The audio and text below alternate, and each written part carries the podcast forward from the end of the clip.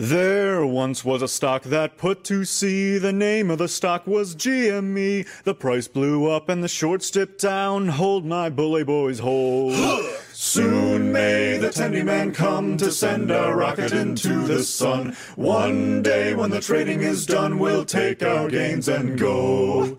Before the news had hit the market, Wall Street bets came up and bought it. With diamond hands, they knew they'd profit if they could only hold. Soon may the tendy man come to send a rocket into the sun. One day when the trading is done, we'll take our gains and go. As far as I've heard, the fight's still on, the short's not squeezed, and, the game's not won. The tendy man makes his regular call to encourage the captain, crew, and all. Soon may the tendy man come to send a rocket into the sun. One day when the trading is done, we'll take our gains and go. Soon may the tendy man come to send a rocket into the sun. One day when the trading is done, we'll take our gains and go. Welcome back to The Breakdown with me, NLW. It's a daily podcast on macro, Bitcoin, and the big picture power shifts remaking our world. The Breakdown is sponsored by Nexo.io and produced and distributed by Coindesk. What's going on, guys? It is Tuesday, February 2nd, and that song that you just heard was called The Tendy Man. It is a sea shanty, obviously, and it was posted on Wall Street Bets two weeks ago by user Quigon Shin. The lyrics feel particularly pertinent today. As far as I've heard, the fight's still on, the short's not squeezed and the gain's not won. One day when the trading is done, we'll take our gains and go. Today's episode is about a key question Is the trading done? To read the numbers or the headlines, one could be forgiven thinking that this whole retail investing movement was dead. So, what's the truth? Is it really over? Is Wall Street bets crawling back into the hole from whence they came, never to rear their ugly heads on traditional markets with upstanding participants ever again? Of course not. But let's dig in. First, let's review the story so far. Last week, my main episode on Wall Street Bets was focused on the idea that this was about more than any single stock. Instead, it is about a power shift, or at least an attempt among the part of retail traders to reclaim market power that has been denied to them. Yesterday, we talked about the state of that movement. More specifically, we explored whether and how it was being co opted, either maliciously by hedge fund bots and institutional infiltrators, or more legitimately but no less messily by an influx of new community participants who had different interests, different values, and different bags to pump. My point on yesterday's show about silver was that, to the best of my ability to read it, the mainstream WSB community was actively trying to say don't try to squeeze silver, while every mainstream media story was saying they were trying to squeeze silver. The best counter argument that I've seen to my position is that Wall Street Bets mods have been aggressive about shutting down anything about silver. So perhaps the lack of discussion on silver on the subreddit is less reflective of the community's interest and more about the centralized authority of the mods. While my skepticism remains, in the context of Wall Street Bets being the world's first large scale decentralized hedge fund, as it was called by Chamath Palihapitiya, questions of centralized authority are not only appropriate but necessary. So, what's happening today? Despite all the cheering, memes, and cries of hold, it would appear that the levee is breaking. GME is down 47% on the day, AMC 39%, BlackBerry 19%. People who were champions last week, like Dave Portnoy, are having second thoughts. He tweeted that he sold all of his meme coins, losing 700,000. He also tweeted that he thinks the Robinhood founders should be in jail. And on his live stream, he said that he doesn't blame anyone because when people aren't allowed to buy, it's almost guaranteed to go down. Still, you can feel the squeeze, only it's not the short squeeze that Redditors were trying to create. It's the squeeze of the boa constrictor of financial reality settling in around the holders. One part of the squeeze is from the financial establishment. As we discussed on the show previously, it seems that their decision had more to do with capital requirements and their broker than some emergency phone call from Citadel, but there are still major questions such as why buying was the only thing shut off. While there is a hearing now scheduled in Congress for February 18th, even if there was malfeasance and, more unlikely than that, punishment for said malfeasance, the damage will have already been done. What's more, it's not just Robinhood. Just today, Cash App had buying turned off for AMC, although they handled it very differently. Cash App posted this blog post Clearing broker has halted buys of AMC and Nokia. The clearing broker who processes our trades, Axos, has temporarily halted Cash App's ability to complete purchases of AMC and Nokia. This was not Cash App's decision. This halt only applies to buy trades of these stocks, sell trades remain available. Cash App currently works with a carrying broker dealer, DriveWealth, and a clearing broker dealer, Axos, to process trades on our customers' behalf, and we are entirely subject to our broker's ability to support our trades. Clearing brokers must provide capital deposits to support trading. Yesterday, the Central Clearinghouse DTC significantly increased the capital requirements on Axos. As of this time, Axos has not provided the necessary additional capital and has restricted purchases of AMC and Nokia. To provide our customers with full transparency, we've posted the exact email we received from DriveWealth regarding the buy trade halt. Cash App has not yet been provided with a clear path to fix this situation ourselves. We are monitoring the situation closely and are working to make these stocks available for purchase again as soon as possible. Effectively, quite the opposite of Robinhood, these guys threw their broker under the bus and said this is not the decision that we would have made. Still, even if Cash App is acting better, it doesn't change the fact that this power has been reclaimed away again from the Redditors, from the retail investors. A second part of the squeeze on them comes from financial media. Every headline is brutal. The Wall Street Journal says GameStop shares tumble. Bloomberg says GameStop breaks below 100 as rout erases 28 billion in value. The Financial Times says GameStop shares plunge as Reddit rally deflates. What's more, some headlines have moved on even to minimize the role of retail in the first place. Another one from Bloomberg says Carson Block suspects hedge fund coordination in short squeeze. Now, Block is an activist short seller, he's the CEO of Muddy Waters, and he doesn't have a bone to pick with the Redditors. But this type of headline has the impact of reducing the role of retail by default. On the one hand, all of these media outlets are just reporting the numbers, right? The same numbers we discussed above. On the other, there is a natural narrative arc of these stories. The heroic David versus Goliath fight was fun on the way up, but you can only write so much of that story before you want to give your readers something new. I don't think the media caused this turnaround, although people will argue that the Silver stories certainly didn't help focus conviction. What's absolutely clear to me now, however, is that the media has made clear that they are over this story. They are no longer interested in indulging the fantasy that these small investors could change anything about the system. Take, for example, Joe Weisenthal from Bloomberg's tweet. The idea that Wall Street Bets was this close to taking down the financial system, but then Robinhood stepped in to save it at the behest of Janet Yellen, Ken Griffin, and Steve Cohen, is going to be a myth that people believe for years to come. On the one hand, Joe is right. Of course, there wasn't some vast grand conspiracy. On the other, how sad and dismissive of something so much bigger than just one stock. How patronizing to an entire community of people who've spent an incredible amount of time trying to understand the dynamics of a market and find their edge to participate. How utterly reflective of the baseline built in table stakes contempt that traditional financial media has for everything and everyone who aren't part of the existing power structure of markets.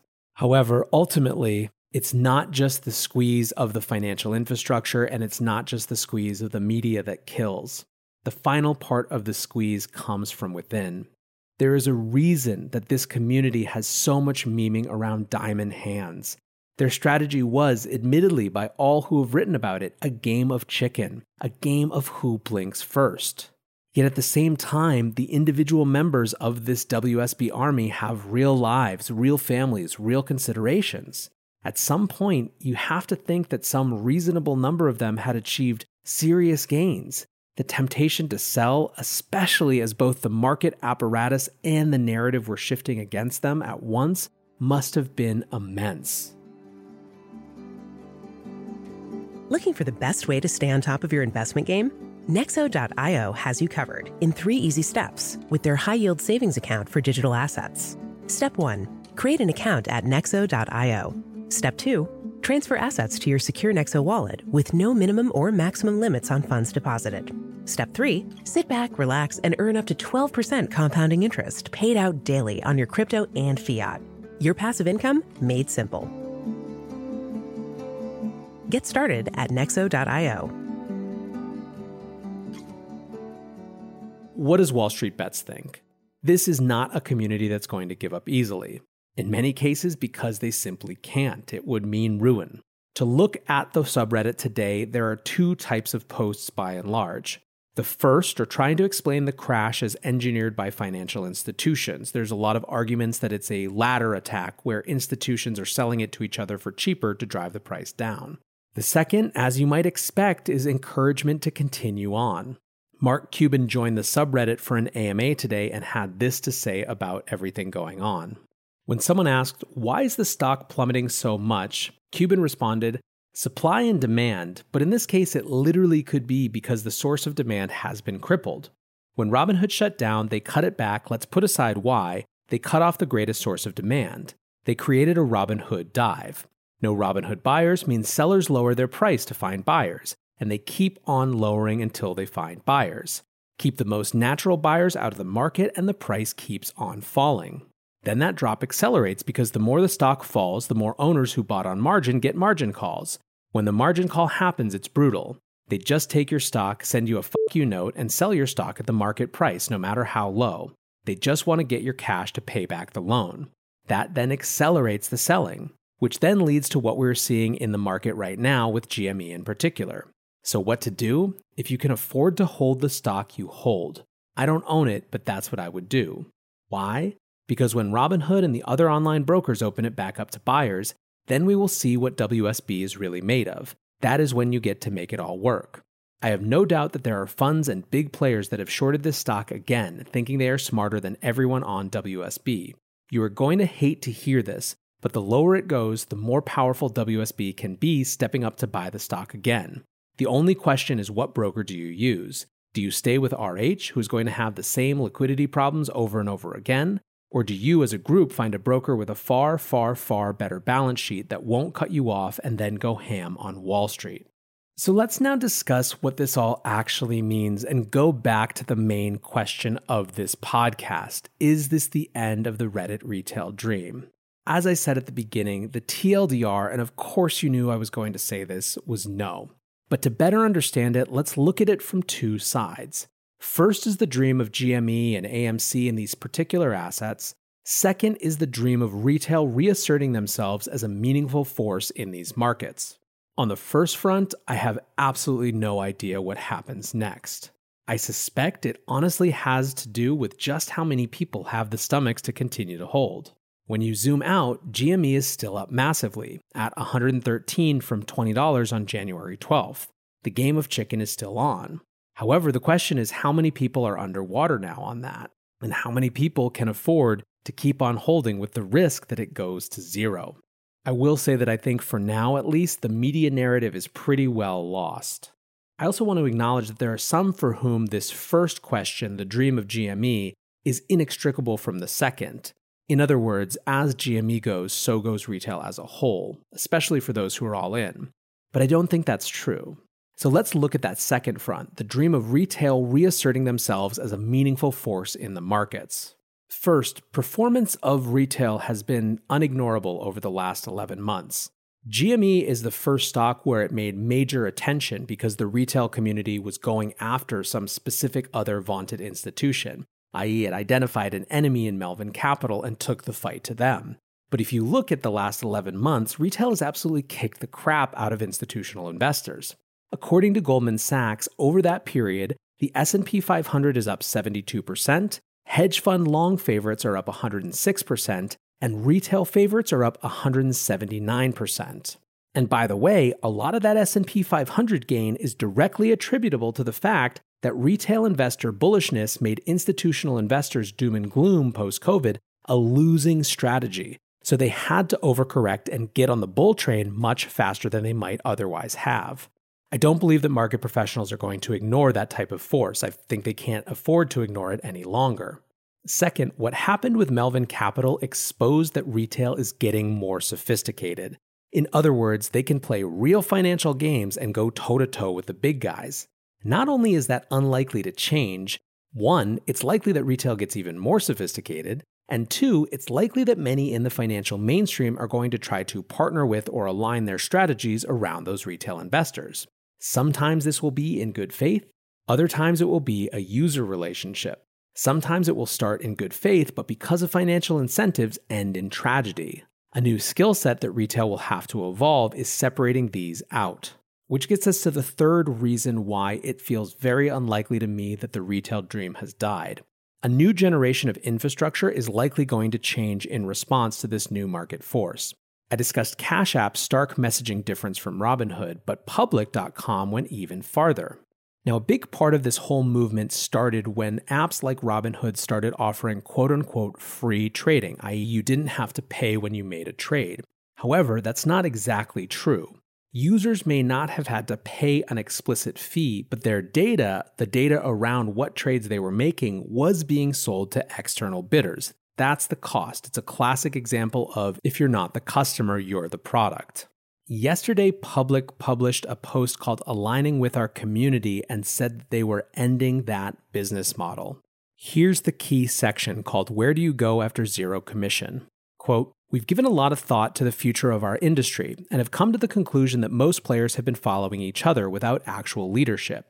We were part of that. We started off with zero commission, accepting it as the standard for the industry and in turn, we participated in payment for order flow, PFOF.